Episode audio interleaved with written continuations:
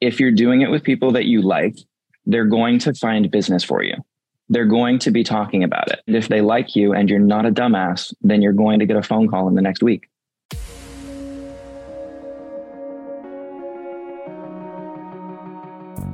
Agent Power Huddle is a daily jumpstart giving you all the tools you need to create an amazing real estate career.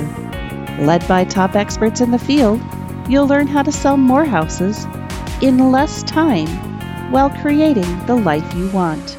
Welcome to the Agent Power Huddle. Thank you for being here, Hunter. Oh, I'm so excited for today. Do you know why? Tell me. Because you're one of my favorite human beings. Come on, Jesse. You say that to all the guests. No, no, you, you really are. So here's what we're doing today, guys. We've got Hunter Mackay, who is here, who is a team leader. And uh, he used to run a team in multiple cities. We'll see what cities he's in these days because he did some pretty interesting things when the market shifted about a year ago. Right. And we're going to talk about today. It's exactly what, what the, uh, the topic is today is pivoting with the market right? So I knew what he was working on a few months ago. I actually haven't heard some of his current strategies. So I want to see how some of the pivots worked, how something's different, what is working, what isn't. And Hunter is one of the brightest people you will meet in real estate, sells a lot of houses with himself and his team. And I want to, I want to know what's going on, Hunter. Sound good? I really appreciate all the compliments, Jesse. I hope I can live up to the hype. don't believe the hype, right? Is that what they, that what they say? All right. don't don't drink the Kool-Aid.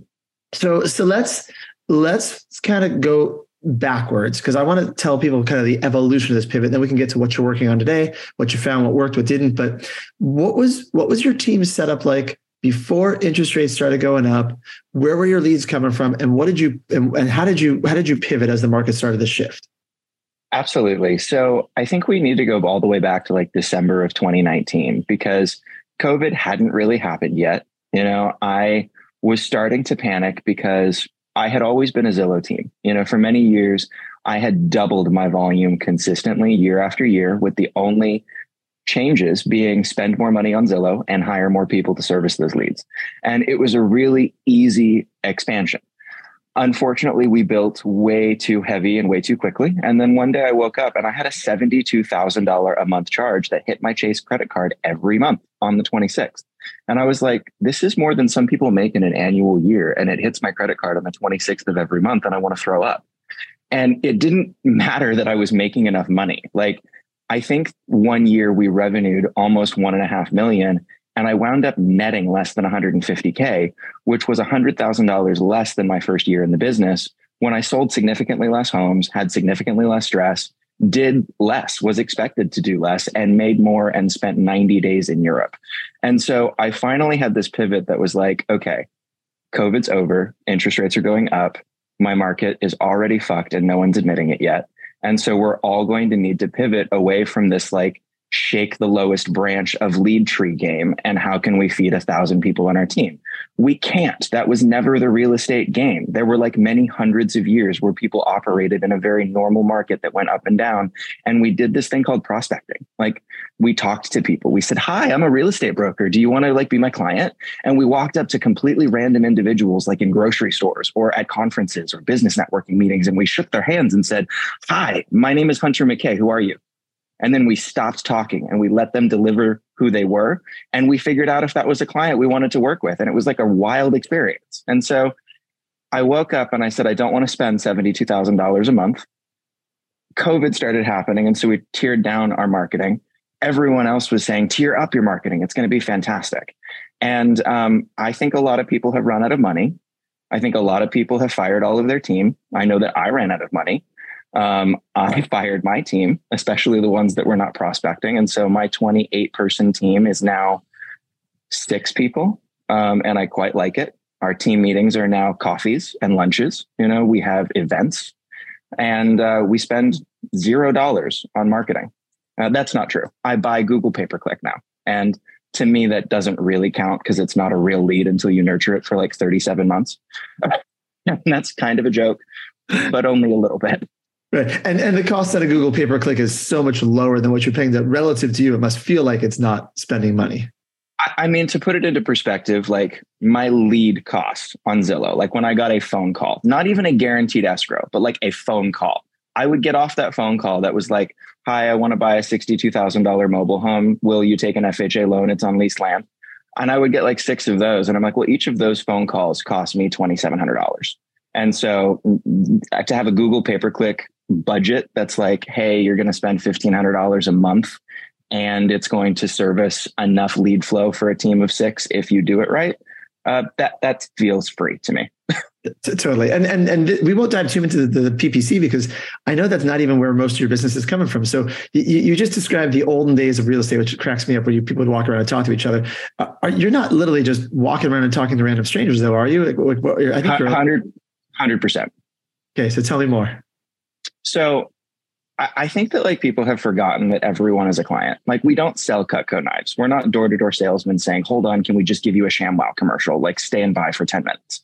We're so much more valuable than that. Like we build wealth for generations if our job is done properly. And so there's a human being that you've interacted with today that either is going to buy a house in the next 360 days or knows at least two people who are going to buy a house in the next 360 days.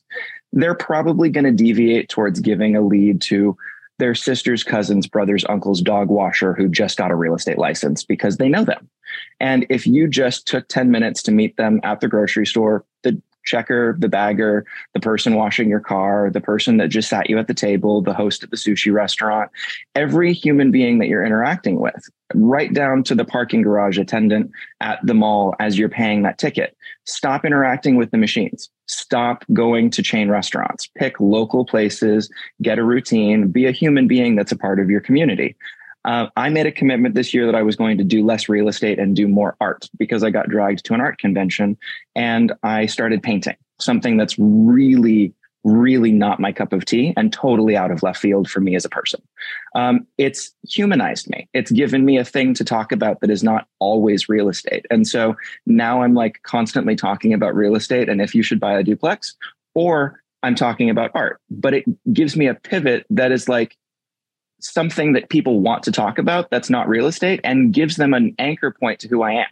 And so now I'm the real estate person that does art, you know. And so if you want a piece of fine art for your new home, you come to me. It gives me a new draw in that's not the autistic calculator, which was always really helpful during COVID. But now people want a more emotional fluffiness to them. You know, I'm putting people in my back seat. I'm taking people to dinner. I had clients that were in from out of town, and I said, "Hey, do you want me to pick you up at the airport and we'll go to dinner?" And they said, on the day that we're not showing houses. And I said, well, well, sure. Don't you want to get to know me? And I'd like to get to know you. That way we can pick out a good home. I mean, you have a very short time frame here. And that small two hour window that I gave them is something that I traditionally wouldn't have given someone during COVID. We wouldn't have a restaurant to go out to, you know, and so retraining your brain to like be a human and treat people like you're dating or courting them right from the get go. The moment that you see a human being, that's someone that you should be courting. Have you talked to them? What's their name? Do they have a dog? Who are they dating? Where do they live? Is it a rental? Should they buy a rental? Should they be in a home that they own? What do you know about this person? And if you see them consistently, you should know everything about them. You should be the mayor of your own town. You're constantly running for mayor for the rest of your life. I, I, love it, Hunter. And and just because I want to give people some context eh, as we dive into the, some of these things, is it working for you guys? Are you and your team like are you meeting people and because I, I see on Facebook I, I see your, your, it is working, but I want you to explain it. Are you selling houses? Are you are you actually meeting people that need to buy and sell real estate? Yeah, I would say that we're consistently selling. You know, me personally, three to four homes. Each of my team members are selling one to two. You know, the ones that are a, not a doing month. a month, yeah, the ones that are not, yeah. That's absolutely. really good with no budget.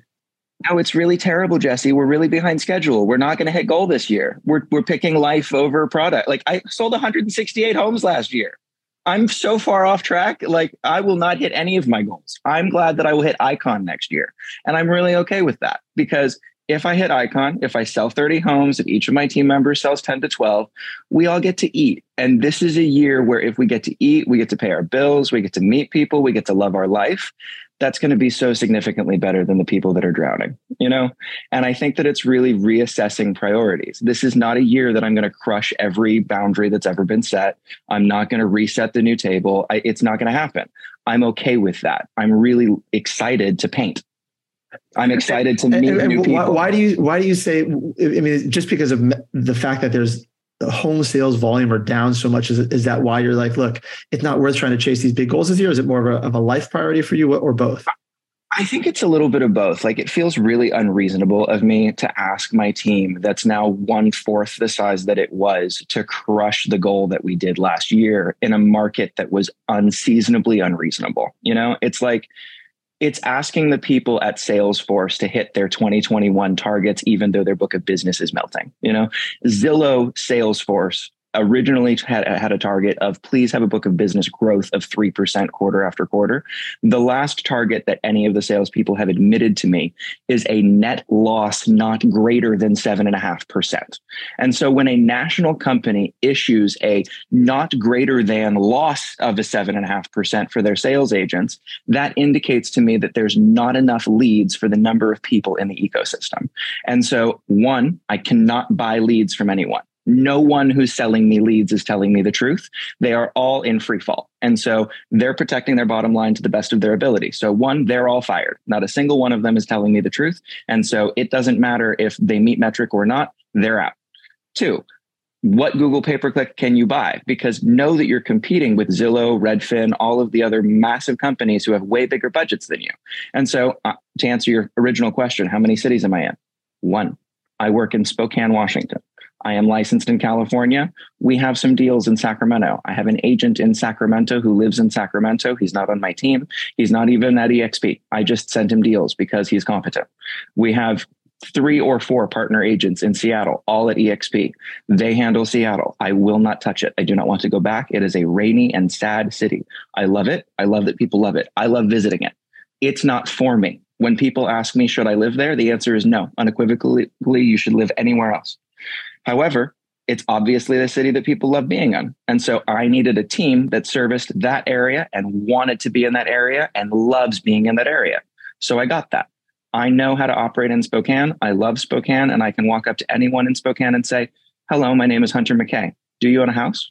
And then I just stop talking. And it doesn't matter what the answer is. If the answer is yes, the next question is great. Do you own a rental? If the answer is no, the next question is great. When can we meet about selling you a house? And it doesn't matter if they say no. You once told me it's not about them saying yes to the event. It's about you inviting enough people that way eventually you get the yeses. It's the same as agent attraction. You're just client attracting. We got really, really lazy as agents about client attracting. They just fell out of the trees for many years. And they fell out of the trees qualified because if you had a job and a credit score and a heartbeat, the interest rates were low enough. At this point, I have eight clients this week that are coming off of a $99,000 mobile home listing in a park. It's going to be a lot of work this week, but I have six clients that I think are very qualifiable to buy a thing. And so we'll work with those clients. I love it. I hope you guys are enjoying this. I love talking to you, Hunter.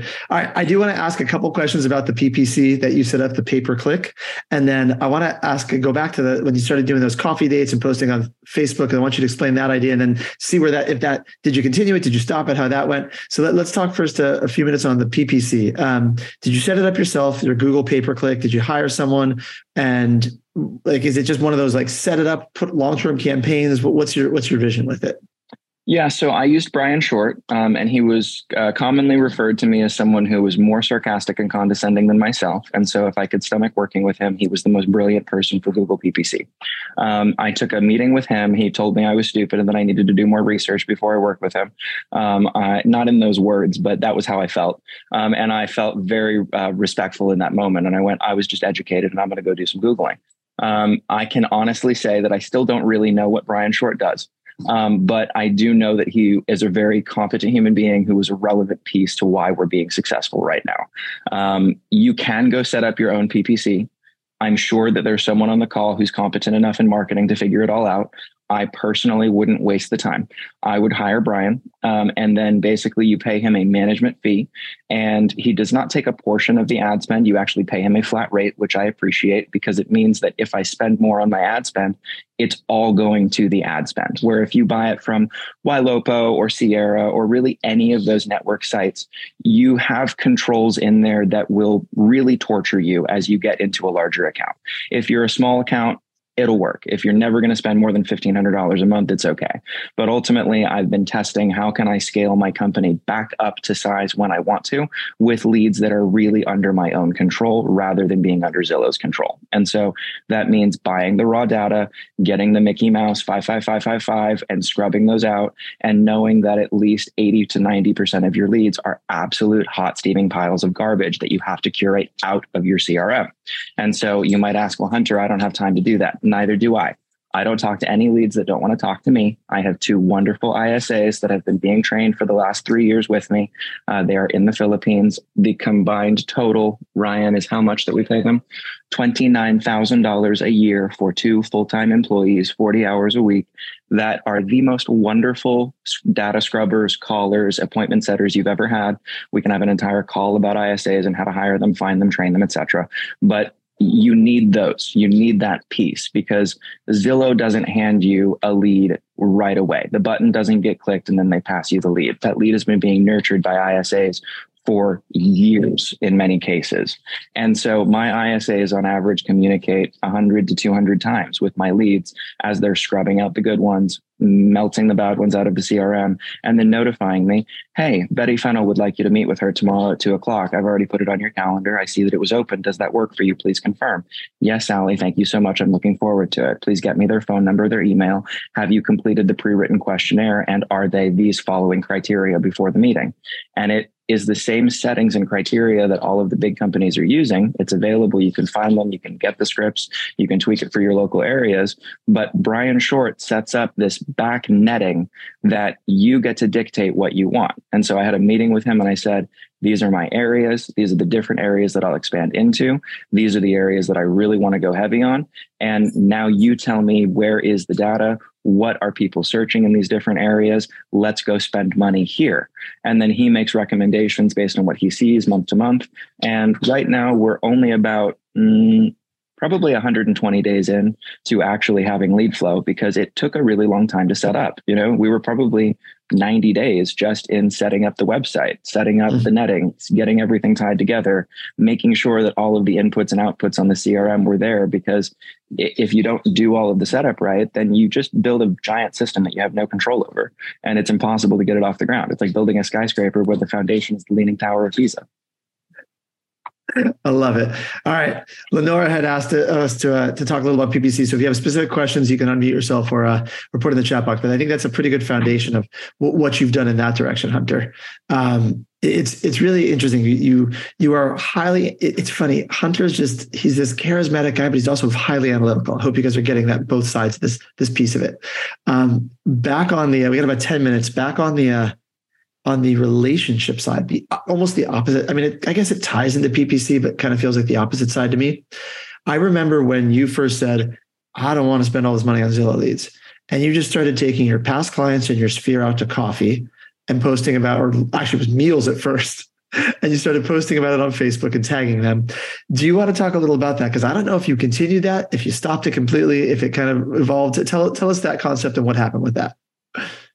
So I feel like it got really expensive for meals. And so then I switched to coffees. And then I was having like three coffees a day. And then I was really, really caffeinated by the end of the day. And I was really anxious because of how caffeinated I was. And so, like, it was this combination of I probably was doing too much of it with my week because I didn't have anything else to do. Um, because I had canceled all of my marketing. Like I just like pulled it all at once. And so I went from being busy running on my mill to just like having all of this dead space. And so I was anxious and I know that I need to spend my dead space doing something. I think it worked because enough people started communicating with me naturally that it like pivoted into something else. I don't know that like I've continued it or that it's really been like a hard part of what I was doing. It was also more for agent attraction than it was for client attraction because I can pick up the phone and just call any of my past clients and have a five minute conversation. And that's sufficient because what you don't realize is that people are so willing to help you, but they're so inundated with life right now. Like COVID is still happening for a great many people because so many people really lost their jobs, lost a lot of money, lost a lot of control. And I don't think real estate brokers really appreciate the longstanding impacts of how that has have impacted a lot of people. Because we were told on day three of the pandemic that we were you know important workers and you know protected you know out the yin yang. And so don't touch them they're fine. Uh, sorry someone was calling on my phone. Okay. Okay i'm back. There we go. Um, and so i'm finding that a lot of people are still like tired emotionally and psychologically in a way that when I'm calling them and saying, Hey, how are you? How are you doing? They need a moment to decompress with me because no one has really asked them that. And so, even though they're not dealing with COVID stuff, it's just the like life stacked. It's kind of like the dirty dishes in the sink didn't get done for three years. And so now emotionally, everyone's needing that time to unpack. And so I don't need to take them to coffee. I don't need to take them to dinner. I need to give them like a five to 10 minute counsel session and hear that like the dog shit all over the carpet and their husband isn't helping them with the dishes and their kids are going off to college and they're really sad. And like, you know, maybe it is time to downsize. And by the way, I have six friends who are also feeling this way. Can we just have a pampered chef party and will you come over?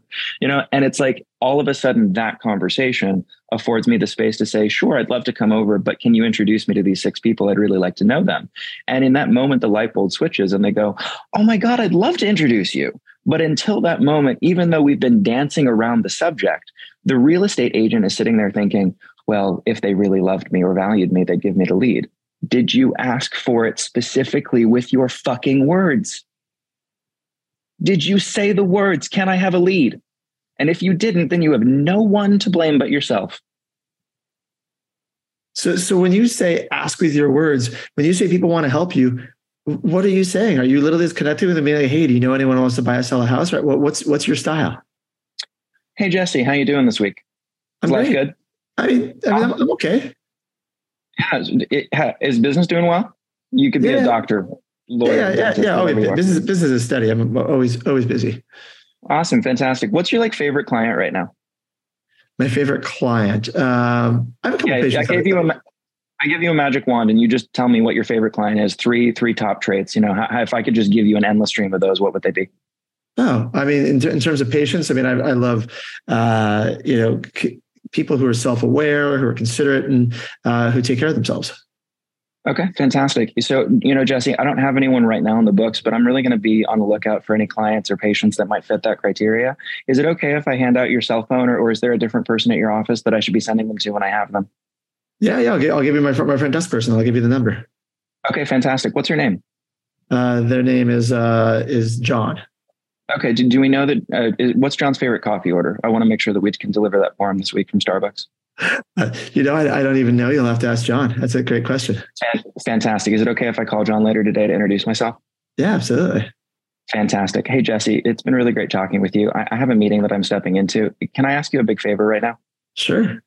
We've recently cut all of our marketing budget because we found that being a member of our community and really finding ways to serve the community is being a lot better uh, for us and for our budget.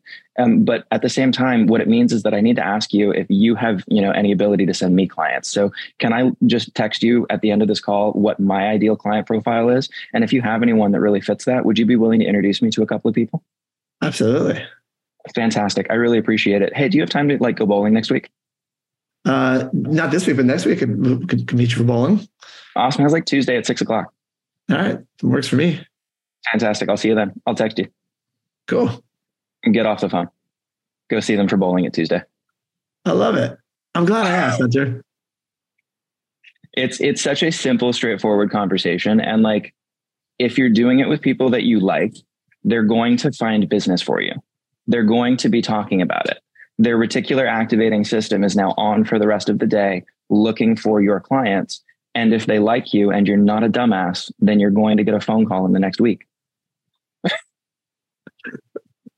I love it. I love the way you communicate. All right, we got we got about five minutes. Is there anything we didn't go over that? Because when you talk about it, you make it sound so simple, right? Is there anything we didn't talk about that you're like, oh, I really should communicate this, or agents need to know this?